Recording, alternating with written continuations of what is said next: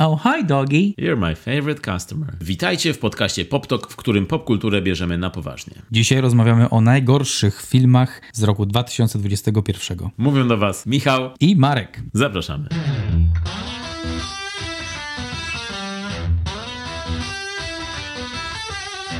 Sezon chorobowy nas dopadł i niestety musieliśmy zrobić lekką przerwę w nagrywaniu, ale wracamy silniejsi, lepsi, zdrowsi, odporniejsi i wiosna idzie. I w tym czasie właśnie wydarzyły się nominacje do nagród dla najgorszych filmów zeszłego roku, roku 2021. W tych nominacjach dominuje kilka, kilka tytułów na ogólnie całe, no, na wszystkie nominacje. Zazwyczaj są filmy, które które zbierają najwięcej i nie dają innym w ogóle nic. W tym roku jest to no, musical Netflixowy Diana Musical. To jest po prostu crossover wszechczasów. Hmm. Także Diana Musical dostępny na Netflixie i dodałem go już sobie do mojej listy oglądania, bo muszę to zobaczyć. On zebrał najwięcej, e, najwięcej nominacji, ale są też takie filmy, których nie widzieliśmy jak Karen, nie mam pojęcia, co to jest. Widziałem, że jest to jakiś thriller, ale nie, nie jest nigdzie dostępny, nie można go obejrzeć. Widocznie musi być bardzo zły.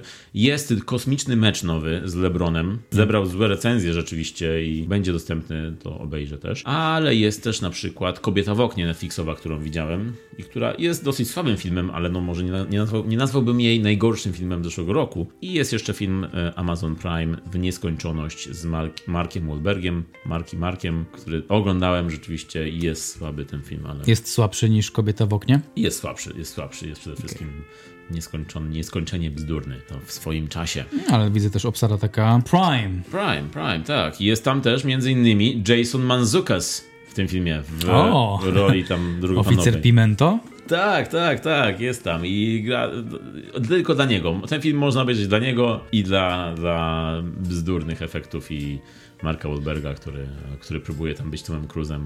Say hi to your mother from me. Dla Mansukasa obejrzałbym, no zrobiłbym na pewno mnóstwo rzeczy. Gościu jest interesting as fuck! W jakim to było filmie? Coś tam Friends? To było w tym filmie, co widzieliśmy na American Film Festival. Tak. To był Long Dumb Road. Długa, długa, głupia droga. Po polsku nie wiem. A, okej. Okay. Czyli nie było tam słowa Friends? Nie, nie, nie, było. Ale może chodziło o tego, że we are friends? Yeah, kind of. Yeah. No? Może, no? może to? Może to? Yeah, to, to. to. To jest to freudowskie połączenie. Ciekawą nominacją w tym roku jest najgorszy występ Bruce'a Willisa w filmie. Właśnie, let me stop you right there. W ogóle, jak powiedziałeś, ciekawą nominacją, to jakby wszystko, co tutaj jest, jest ciekawą nominacją. Tak sobie pomyślałem. Ale eh, jest kategoria najgorszy występ Bruce'a Willisa w filmie z 2021 roku. I chcesz mi powiedzieć, że te wszystkie filmy, które tu są, były w 2021 roku i on grał w ośmiu filmach różnych w tym roku. To jest kasus Stevena Seagala. Bruce Willis wchodzi w buty aktorów, którzy z aktorów kinowych przechodzą do aktorów w, w tym momencie już tylko streamingowych, bo to są filmy już nie, niektóre wychodzą na DVD czy na VHS-ie, e, tylko filmy, które można obejrzeć gdzieś na, na, na streamingach. I właśnie Bruce Willis stał się takim C-klasowym aktorem, który zrobił 8 filmów w roku i ja z tych filmów chciałem, chciałem je obejrzeć, ale z tych filmów żadnego nie mogą nas znaleźć na żadnym streamingu, więc to już coś mówi że one nie wychodzą poza, poza Stany Zjednoczone w większości. No, pewnie niektóre będą gdzieś dostępne, ale, ale po prostu 8 filmów, w których każdy wygląda źle. Przekonałeś mnie, chcę to zobaczyć. Ja też chcę to zobaczyć, chcę każdy z tych 8 filmów obejrzeć. Może zrobimy taki maraton, cały weekend z Bruce'em Willisem. Bro, anytime. Yippee można powiedzieć. Jeszcze coś ciekawego? No bro, masz najgorszego aktora syna Eastwooda, Scott Eastwood. Tak, tak, tak, ciekawe co na to clean. Oni kiedyś grali razem w filmie w Gran Torino, on tam grał takiego białego chłopaka, który chciał wejść w taką subkulturę czarnej społeczności i w tym filmie Clint Eastwood się wyśmiewa z tego swojego syna. Mówi do niego get lost pussy, coś takiego aha, mówi do niego. Aha, aha jako Walt Kowalski. Tak, a to jest, jest Scott Eastwood w tym roku jest nominowany jako najgorszy aktor w filmie Dangerous którym zresztą gra również Mel Gibson i Mel Gibson też jest nominowany jako najgorszy aktor drugoplanowy za ten sam film. Także wszystko tutaj zostaje w rodzinie. LeBron jest nominowany za kosmiczny mecz. Zaskoczyła mnie nominacja dla Bena Afflecka w filmie Ostatni Pojedynek Ridleya Scotta, w filmie bardzo dobrym i bardzo dobrze zagranym i napisanym też zresztą przez Bena Afflecka i Matta Damona. To mnie, to mnie akurat dziwi, dlaczego Ben Affleck jest nominowany. Nie wiem, to może tak z rozpędu już trochę za jego dawne dni, kiedy, kiedy był często nominowany. Mnie najbardziej zaskoczyła nominacja Jareda Leto z Domu Gucci. Właśnie, kolejna, kolejna e, ciekawa nominacja, no bo Jared Leto jest raczej chwalony w tej roli. Jest to, no nie oglądałem Domu Gucci, Dom Gucci jest, został zjechany trochę, ale, ale raczej aktorsko jest chwalony, więc to jest dziwne rzeczywiście, dziwny wybór. Mm, zresztą Jared Leto został też nominowany w kategorii najgorsze ekranowe niedopasowanie. Co roku tam są dziwne rzeczy w tej kategorii, bo tutaj jest Jared Leto i którakolwiek z tych rzeczy, 17-funtowa lateksowa twarz, ubrania lub akcent. Czyli jest to trochę takie już na siłę nominowanie go w tej kategorii, no bo tak naprawdę jest nominowany sam w kategorii najgorsze niedopasowanie. Czyli no tak naprawdę nie powinien być tej kategorii. No bo rozumiem dwójkę aktorów albo, albo, albo jakąś e, parę mm, tak jak Tommy Jerry tutaj na przykład, no to, to, to miałoby sens. Nie spodziewałem się, że aż tak źle sobie poradził kosmiczny mecz. Co roku jest tak ze Złotymi Malinami, że oni nominują takie filmy mm, bardzo amerykańskie, bardzo związane z Ameryką, czy są to dokumenty, jakieś filmy dokumentalne republikańskie, jak to miało w zeszłym roku miejsce, czy właśnie takie filmy jak, jak, jak Diana Musical, film Netflixowy, film, który po tym jak się pojawił na Netflixie, pojawił się na Broadwayu też, czyli no wiadomo, że typowo amerykański musical, chociaż o temacie brytyjskim wiadomo, ale na Broadwayu jednak. No i, no i są właśnie takie filmy jak e, na przykład Karen, który nawet nie miał swojej polskiej premiery, tylko mo można było go obejrzeć w Stanach. Ale to nie jest koniec listy, bo my mamy swoją listę przygotowaną filmów według nas najgorszych z poprzedniego roku. Premiera czy to w kinie, czy na streamingu, czy na DVD, czy gdziekolwiek. I Michał, być może zechciałbyś, drogi kolego, mój przyjacielu, zacząć. Dziękuję Ci bardzo, Marku, za przekazanie głosu. I już, e, już mówię. Powiedzmy sobie, że piąte miejsce to jest film zły, a pierwsze miejsce to jest film bardzo zły, najgorszy. Więc na, u mnie na piątym miejscu jest film produkowany przez HBO Max, dostępny u nas na HBO. Film, który, który, który był jednym z filmów promujących tę platformę w Stanach jako, taki, jako taka produkcja oryginalna. I jest to film Skazani na siebie, Locked Down, czyli jak możesz się domyślać po tytule, jest to film o pandemii i o lockdownie. Jest to film Daga Lymana. Doug Lyman zrobił m.in. Pan i Pani Smith, zrobił Na skraju jutra, więc zrobił bardzo e, fajne filmy rozrywkowe, filmy akcji, e, a tutaj postanowił zrobić film, który trochę wygląda jakby był taką takim, e, taką pandemiczną podróbką Woody'ego Allena i jego takich filmów komediowo-kryminalnych, e, które, które pokazują parę e, kłócącą się w związku, w związku rozpadającym się. I tak, tak samo właśnie tutaj jest dwójka osób grana, grana przez Anne Hathaway i pana Chiwetel'a Ejiophora, czyli dwójkę dobrych aktorów, którzy są zestawieni ze sobą jako para która nie byłaby ze sobą, gdyby nie lockdown i nie to, że zostali zamknięci razem w domu i muszą siedzieć w tym domu i pracują zdalnie, więc jest pokazywane, pokazywana codzienność lockdownu, codzienność tego, że praca zdalna przez komputer, Zoom i tak dalej, ale jest to wszystko bardzo nieciekawie pokazane. Te postaci są bardzo irytujące. Humor jest dosyć nie, niezabawny, jest, jest to film nieśmieszny, bez polotu kompletnie. I, no i ten scenariusz w pewnym momencie skręca w takim kierunku um, filmu o napadzie, bo, bo, bo bohaterka grana przez Anne Hathaway stwierdza, że ona jest, pracuje w takiej korporacji, której to przewożą diamenty i ona postanawia, że akurat on jest kurierem, więc on będzie udawał kuriera diamentów i ukradną razem diament. Jest to wszystko mm, dosyć bzdurne i zmierza w takim kierunku w ogóle nieprawdopodobnym. Film jest całkowicie bez polotu, a scenariusz jest rozjechany, mimo że napisał go Steven Knight, scenarzysta m.in. filmu Lock, bądź też Peaky Blinders serialu albo filmu Niewidoczni, więc e, scenarzysta naprawdę E, dobry. Czyli film Lockdown, skazanie na siebie nie polecam, bo jest to całkowita strata czasu według mnie. To ja już przejdę dalej w sposób dynamiczny. Miejsce piąte u mnie to film pod tytułem Tlen. Oxygen. Prawdopodobnie, nie wiem, teraz może wymyślam, jak to się czyta, ale reżyseria Alexandre Aja z Melanie Laurent w głównej roli i szkoda mi jej, bo ona jest bardzo fajną aktorką, lubię ją oglądać, ale w tej historii nie przypasowało mi. Ja tutaj dałem ocenę 5 na 10, bo wydaje mi się, że pomysł był całkiem fajny i nawet mi się trochę przypominał film Alphaville, y, ten francuski taki film noir jak, jak ten detektyw rozmawiał w kabinie z, z tym głosem, który kontrolował wszystkich, czyli takim głosem takiego antagonisty. I w, tej, w tym filmie też Melanie rzeczywiście rozmawia z takim głosem, który pomaga jej przetrwać e, to, gdzie jest w jakich jest warunkach. I ten głos to jest taka sztuczna inteligencja, z którą Melanie rozmawia, żeby, żeby przetrwać i dowiedzieć się, what in the actual fuck się dzieje. Także mm, tlen, wszystko spoko. Rozumiem, że chce dojść do tego Melanie, co się stało i kim jest i, i czemu tam leży w tej, w tej kabinie, ale cała historia miała potencjał, ale była taka grubymi szyćmi nita. Więc tak, to jest moje piąte miejsce. Number five. Teraz przechodzimy do czwartego twojego kolego. Okej, okay, okej, okay, cool. Szanuję, e, chociaż nie zgadzam się z tlenem, ale szanuję. E, na mojej liście miejsce czwarte zajmuje film Amazon Prime pod tytułem Demonic. Film w reżyserii e, horror, tak jakby w reżyserii Nila Blomkampa. Blomkamp e, się on nazywa i on zrobił taki dobry film jak District 9, po czym zrobił film Elysium z Mattem Damonem, mm. po czym zrobił film Chappie. The Antwoord. The Antwoord, dokładnie. I teraz po sześciu latach przerwy od Chappiego wrócił z filmem, który był reklamowany jako horror Nila Blomkampa, czyli to była, dużo, była to duża rzecz. A okazało się, że jest to, no nie nazwałbym tego horrorem, bo to jest y, tak jakby ktoś nie lubił horrorów i próbował zrobić horror.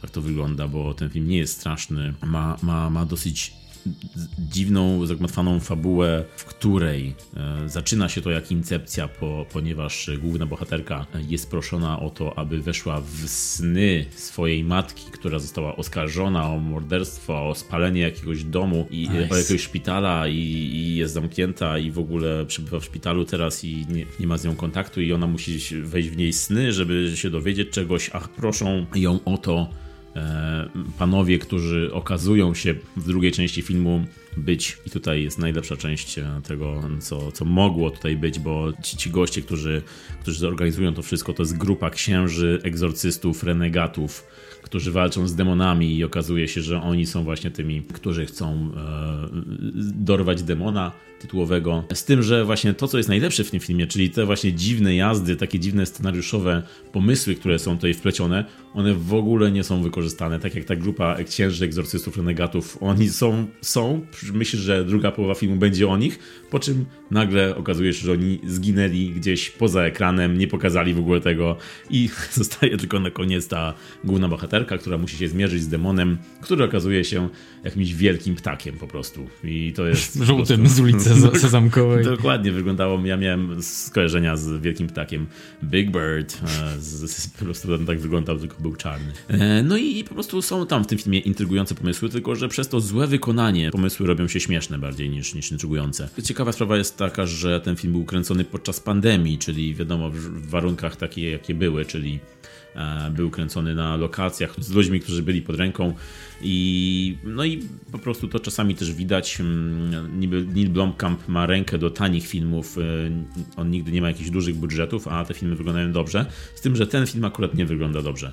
E, I właśnie przykład mm, tego filmu i poprzedniego na mojej liście, czyli Skazani na siebie, to są dwa filmy takie pandemiczne, bo oba były kręcone w, podczas pandemii i to wydaje mi się, że właśnie to widać. No i też y, dla ciebie jako fana gatunku ten film musiał przejść grube, gęste sito Michała Millera. Jako horror, tak. No jako horror rzeczywiście, no często się, często oglądam, oglądam dużo horrorów i często zdarza się, że oglądam, trafiam na zły horror, no bo jest dużo złych horrorów, ale jest dużo dobrych horrorów, więc e, co zrobić? Jeszcze na tej liście pojawi się też horror, więc jeszcze do tego wrócimy. U mnie na czwartym miejscu pojawił się horror. Horror pewnej osoby, która musiała przez wiele lat żyć pod kuratelą swojego ojca. Pewnie wiesz o kim mówię. Chodzi o film Britney kontra Spears. To była produkcja Netflixowa chyba z tego co pamiętam. W reżyserii Erin Lee Carr i e, no właściwie przy pomocy Jenny Elisku. Obie zaczęły taki projekt dokumentalny. To jest film ogólnie mm, też dokumentalny. Opowiada o sytuacji Britney Spears, o tym jak do tego doszło, że jej ojciec, pan Spears, ma nad nią władzę i, i, i było o tym głośno i każdy chciał uwolnić Britney. Był sławetny hashtag Free Britney i nawet e, papież w memach pisał to na maskach samochodów, żeby uwolnić Britney. I totalnie się z tym zgadzałem wszystkim. Wszystko jakby oczywiście nie powinno tak być, e, że, że, że rodzic ma nad tobą władzę gdy jesteś tak dojrzałym, dojrzałym człowiekiem. Ta sytuacja trąci takim brakiem moralności. Natomiast film, który oceniłem na 4, by the way, nie, nie do końca wyczerpuje ten temat. On tak pokazuje to bardzo powierzchownie i cały film wydaje się mówić It's patriarchy. Nawet jest tam taka jedna scena, jak te dziewczyny y, twórczynie rozmawiają między sobą i przeglądają jakieś dokumenty związane z sprawami sądowymi Britney i czytają jakieś wyjaśnienie czy jakąś, y, jakiś opis. To nie był opis wyroku, tylko jakieś zeznania kogoś i y, jedna patrzy na drugą i mówi This right here, this is patriarchy tak jakby to, to, to, nie do końca wyjaśnia tutaj. Wydaje mi się, że to był taki bardziej dokument fanek, które chcą może nahypować całą tę sytuację, ale nie do końca wyczerpują temat. No na pewno są powody, dla których Britney znalazła się w takiej sytuacji. Są powody, czemu ten ojciec tak długo trzymał, sprawował jakby pieczę nad, nad Britney.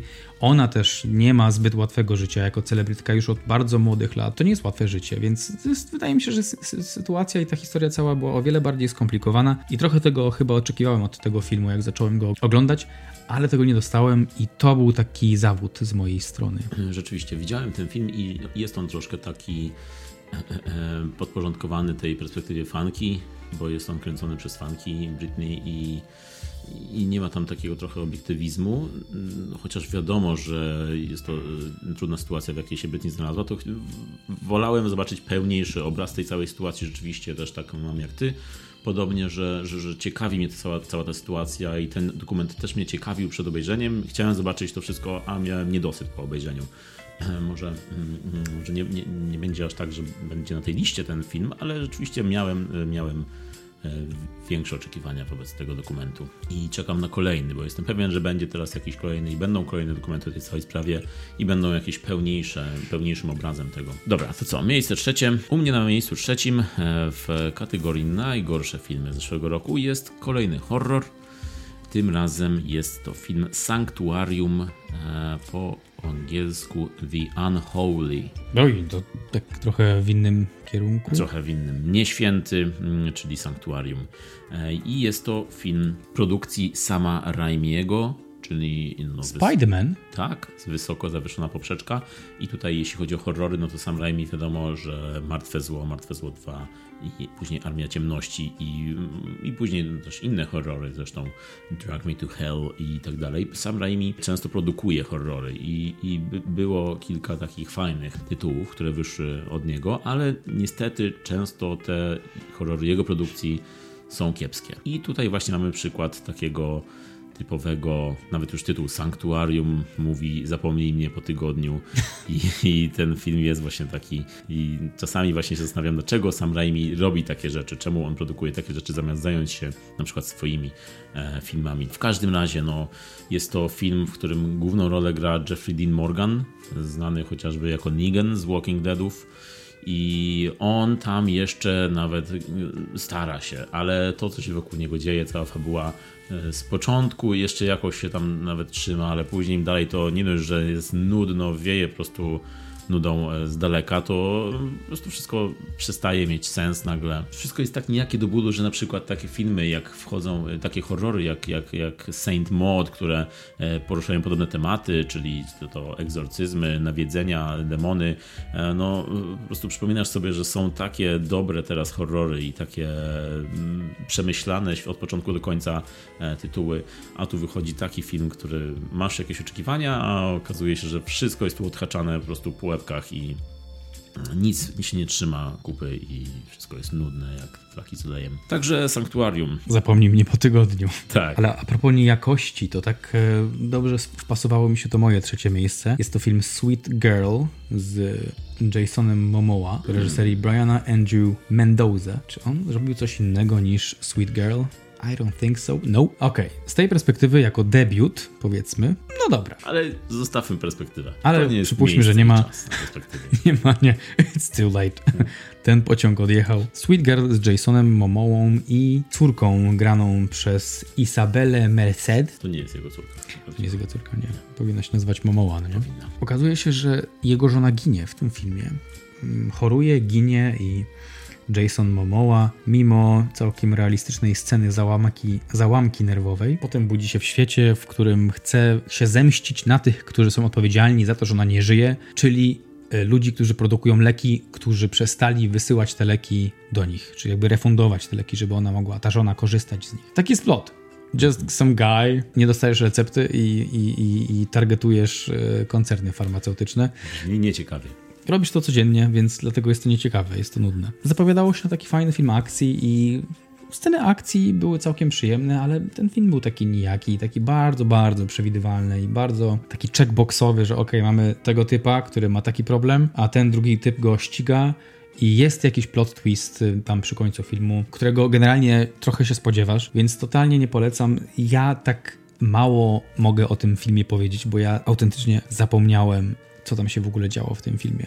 Czyli tak jak ty mówisz, y, że Sanktuarium tytuł Zapomnij mnie po tygodniu, tak tutaj Sweet Girl, nawet, nawet im się nie chciało tłumaczyć na żadną słodką dziewczynę, tylko po prostu pod tytuł Nevermind.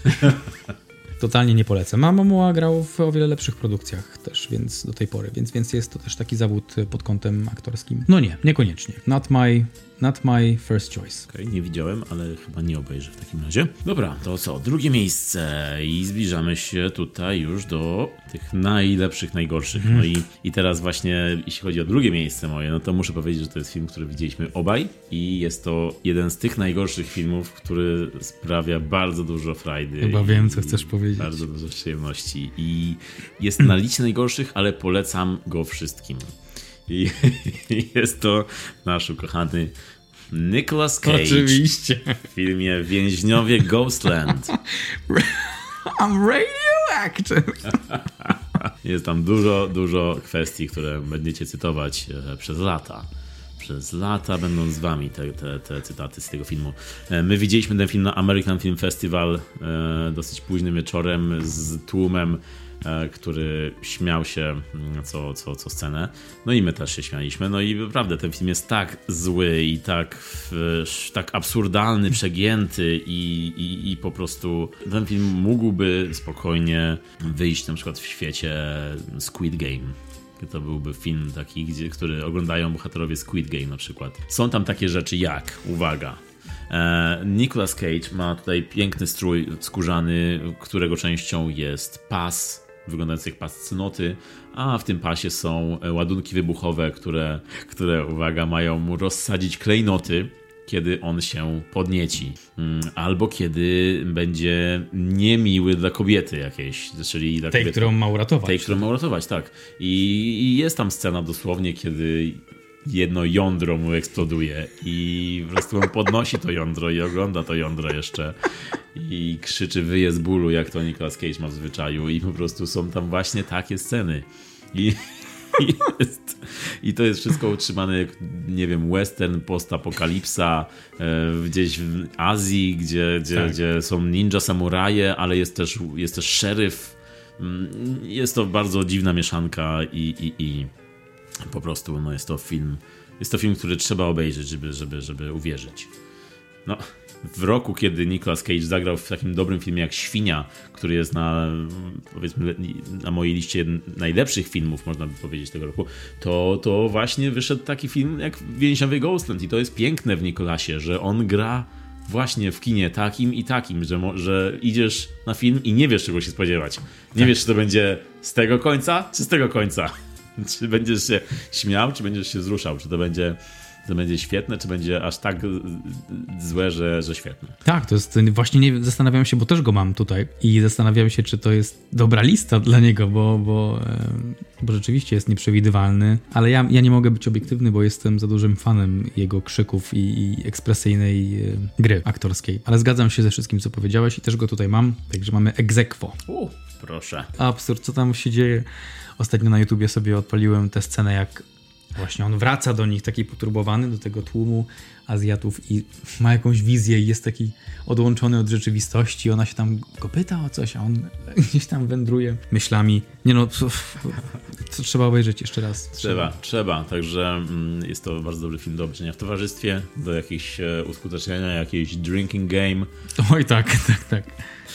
I tak, no właśnie, także Dlatego na drugim miejscu, bo jest bardzo zły, ale też bardzo przyjemny. A, no dobra, to co? To skoro obaj mieliśmy drugie miejsce, no to teraz przechodzimy do pierwszego miejsca. Czyli mamy więźniów z Ghostland na drugim miejscu ex aequo i ja do tego drugiego miejsca um, dodałbym jeszcze film pod tytułem Italian Studies z Vanessą Kirby w reżyserii Adama Leona i dużo czasu zajęło mi tak naprawdę ogarnięcie, czy ten film był super, czy jednak nie. I pamiętam, że jeszcze zostałem na spotkaniu z reżyserem i z operatorem, jak mówili o, o tworzeniu tego filmu, o współpracy z aktorami i em, tuż po, po obejrzeniu filmu. Bo to było na American Film Festival w ogóle, tak? Dokładnie. I tam oglądając to troszkę się nudziłem, ale troszkę wszedłem w ten refleksyjny stan, który miała Vanessa na ekranie, bo sam czasem tak miewam, że lubię się gdzieś zgubić w mieście i pochodzić, i popatrzeć i pomyśleć. Ale po tym czasie, no minęło, minęło trochę mniej niż pół roku i patrzę na ten film z takim odczuciem, że już do niego nie wrócę, że on był zbyt, zbyt slow i zbyt, no, był nudnawy po prostu. On tam opowiada o Vanessie, która ma krótkotrwałe zaniki pamięci i spotyka się z ludźmi w różnych liniach czasu, z którymi widziała się kiedyś i teraz na nowo ich widzi, ale ich nie rozpoznaje, lub oni ją rozpoznają gdzieś na ulicy, ale ona nie wie o co chodzi.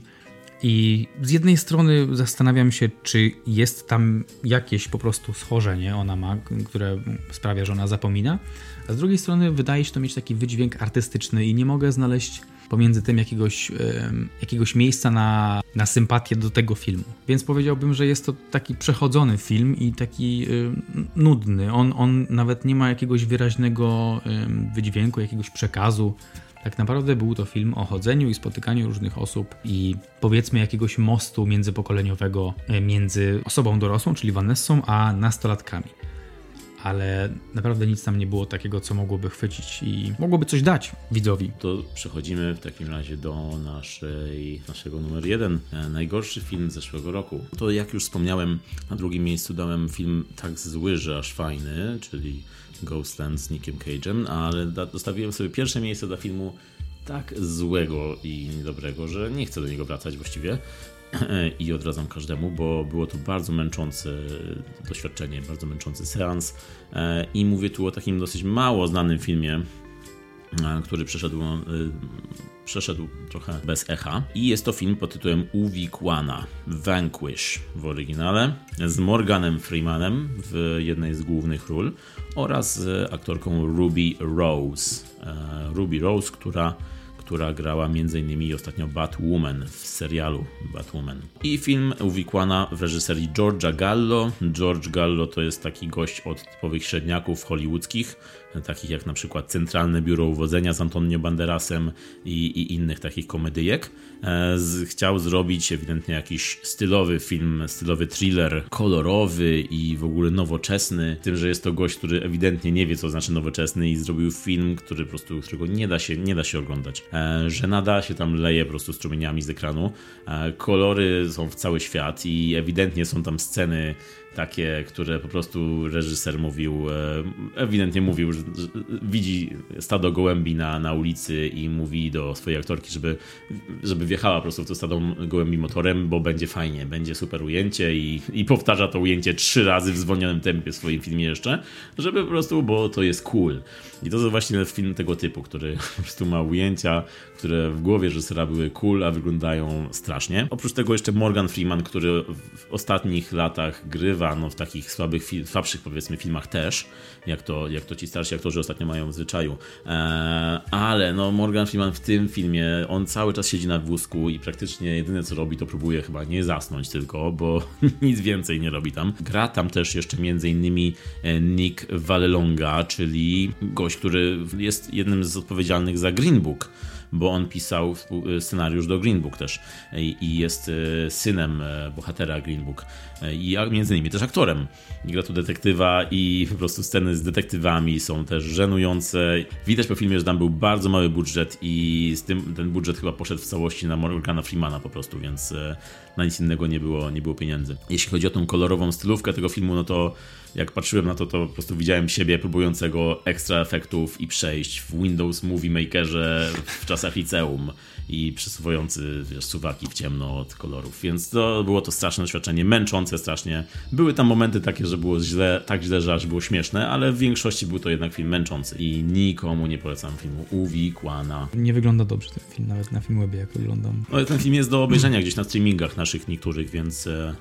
E, E, tak, więc można go, można go dorwać i można obejrzeć, jeśli ktoś jest bardzo naprawdę ciekawy tego, co tam poszło źle, no to, to, to mhm. zapraszam. Tam są takie sceny jak, nie wiem, Ruby Rose ma taką kamerę tutaj, bo Morgan Freeman gra gościa, policjanta, który jest mhm. nieruchomiony w domu swoim i on mhm. zakłada tej bohaterce, porywa jej córkę i szantażuje ją, każe jej załatwiać za, nią, za niego sprawy różne na mieście. Ona ma kamerę na, na, na klatce piersiowej i każdy, kto ją widzi na mieście, jakiś tam gangster czy ktoś zauważa, że ma kamerę i mówi o, to Morgan Freeman patrzy przez kamerę i macha do kamery zawsze, za każdym razem ktoś jak widzi kamerę. Po prostu to jest absurdalne. Widząc, że ma kamerę po prostu na, na sobie, to każdy się domyśla, że o, tam Morgan Freeman ogląda?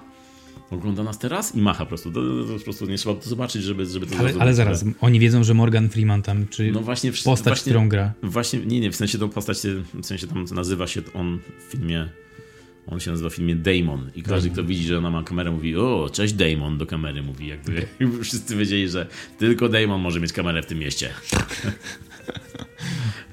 takie rzeczy tam się dzieją. Okej, okay, okej. Okay. No brzmi, brzmi bardzo źle. Muszę zobaczyć. Film, który wylądował u mnie na pierwszym miejscu, to film akcji i sci-fi w reżyserii Mikaela, chyba to nazwisko czyta się Hofström, Szweda, który zrobił takie filmy m.in. jak 1408, czyli ekranizacja powieści Kinga z jo Johnem Cusackiem i e, Samuelem L. Jacksonem, czy Rytuał z Antonym Hopkinsem. Więc no nie najgorsze te tytuły nie najgorsze obsady i e, filmy, które odniosły jakiś tam sukces, ale w filmie, który wypuścił na Netflixie pod tytułem W strefie wojny, No Chance in Hell, że zobaczę to jeszcze raz, nie ma opcji. Film ogólnie pomysł miał bardzo fajny, bo polega to na tym, że jest pewien żołnierz, który jest pilotem dronów, ale w związku z popełnionym błędem na służbie zostaje przydzielony do specjalnej jednostki, co ma być dla niego karą, ale okazuje się, że trafia do jakiejś, jakiegoś tajnego obozu, jakiejś tajnej e, komórki wojskowej, który bierze udział w tajnej, super tajnej misji z Anthony Mackiem, który gra tam androida. I oni mają wspólnie we dwójkę powstrzymać świat przed zagładą nuklearną. Ten android, którego gra Anthony Mackie, jest bardzo zaawansowaną formą sztucznej inteligencji, to jest nawet coś więcej niż sztuczna inteligencja i on jako twór jest ściśle tajny, nikt o nim nie wie nic i we dwójkę jakby próbują ogarnąć złych ludzi. No i dla mnie, dla, dla mnie to było takie połączenie dnia próby z Elysium i trochę z Black Mirror, ale to wszystko wyglądało jak taki e, jak taki żart o, o Polaku, Rusku i Niemcu tak naprawdę. Bardzo kiepski żart, ale z, z, po, z potężnym potencjałem na całkiem fajną historię. Tylko po drodze dzieje się tyle rzeczy, które są tak niepotrzebne i takie mają być fajnie amerykańskie, jak jakiś tekścik, który ma wskoczyć, jak, jak, jak UPKA, ale nie do końca tak działa i ta relacja jest jak, jakaś skomplikowana ich i po drodze pojawiają się plot twisty, które niekoniecznie mają jakiś sens dla, dla historii lub um, komplikują ją, ale w taki sposób, że to potem nie ma jakiejś spójności. Film,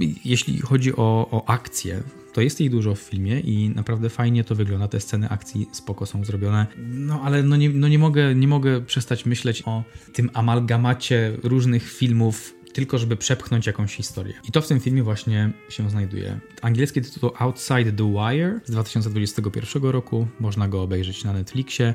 Ogólnie nie polecam, ale można i do pijackiej gry też będzie super. Słyszałem o tym filmie i rzeczywiście widziałem nawet chyba twoją cenę też i widziałem dużo złych opinii na, ten, na temat tego filmu i rzeczywiście miałem ochotę już go obejrzeć, bo, bo, bo, bo rzeczywiście czułem, że to jest coś złego i teraz jeszcze jak powiedziałeś o tym, to jeszcze bardziej mam ochotę zobaczyć, bo to pewnie jest bardzo złe. A, ale, ale tak, tym bardziej jak jest dostępny na Netflixie, no to Drinking Game idealnie. Najbardziej cringe'owa scena, jak Anthony zdejmuje koszulkę jest pokazany w tym swoim egzoszkielecie, taki prześwitującym i ten jego podopieczny patrzy się na niego i mówi, ty jesteś... I Anthony mówi, twoim przełożony, masz 60 sekund, żeby się z tym pogodzić. To brzmi jak scena, która mogłaby się zdarzyć w rzeczywistości. Codzienność w, w każdej filmie. No i widzisz, mamy listę pięciu najgorszych, a razem dziesięciu najgorszych filmów zeszłego roku i myślę, że powinniśmy robić to częściej, mówić o złych filmach. Jeszcze wrócimy do tego tematu na pewno. Jakoś przetrwaliśmy, dotrwaliśmy do końca po tych 11 właściwie filmach jeszcze z Italian Studies. Czy masz jakieś wzmianki honorowe jeszcze? Matrix. Nie. um, no, mam, właściwie to mam. Właściwie to mam Y, mam tutaj jeszcze Bodyguarda i żonę zawodowca y, z Ryanem Reynoldsem, czyli to jest druga część mm. filmu Bodyguard. Y, pierwsza część była z Samuelem L. Jacksonem, druga zresztą też jest, ale jest to pewna kontynuacja. Jest tam bardzo Reynoldsowe poczucie humoru. Totalnie nie chwytało tam nic, po prostu taki, taki, taki do odklepania trochę ten film. No i mam niestety The Sparks Brothers, ten film, który tobie się bardzo podobał. W honorowych zmiankach najgorszych, ale ja już to tłumaczyłem. W zmiankach najlepszych ostatnio. Tłumaczyłem to tym, że, że ja po prostu nie, nie, nie, nie followowałem nigdy tego zespołu, ale ja nawet ten film był, to było too much dla mnie. To było za dużo tam było za dużo fanboizmu i przytłoczyło mnie to trochę. To była totalna ekspozycja ludzi, których nigdy nie znałem i nagle okazuje się, że oni są rewelacyjnie super. I tak jak trudno na początku było mi wejść na pokład z Edgarem Wrightem, czyli reżyserem, tak teraz też nawet do tego nie wracam. No ja jeszcze ma, w, może w wzmiankach niehonorowych e, mam takie jeszcze trzy rozczarowania z zeszłego roku. E, jedno to jest Książę w Nowym Jorku część druga. Widziałeś to? Widziałem z Eddie Murphym i miałem duże nadzieje i w ogóle się nie śmiałem na tym filmie, był po prostu... Good morning my neighbors! Dokładnie, to był taki fajny film. Ta pierwsza część była taka kultowa, a druga jest kompletnie nijaka. E, oprócz tego, że tam fajnie tańczą, fajne układy choreograficzne, tam nic nie ma śmiesznego. No tam może jedna scena się śmiałem. E, no a jeszcze e, w zmiankach muszę powiedzieć o nowym filmie M. Nighta Shyamalana, którego uwielbiam jako reżysera i scenarzystę, ale Old w jego reżyserii film, który dzieje się na plaży, z której nie można uciec i na której umierają ludzie. E, czyli w skrócie Life's a Beach, to... to Hej! E, copyright. To, to, to, było, to było coś, co no już, już nie, już, już nie. Zawsze daję, daję mu kredyt zaufania, ale tym razem po prostu nie poszło.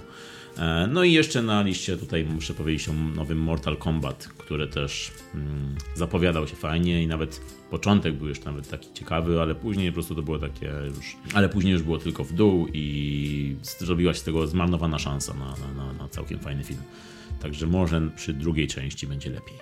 Bardzo nisko się kłaniamy. Słyszymy się wkrótce.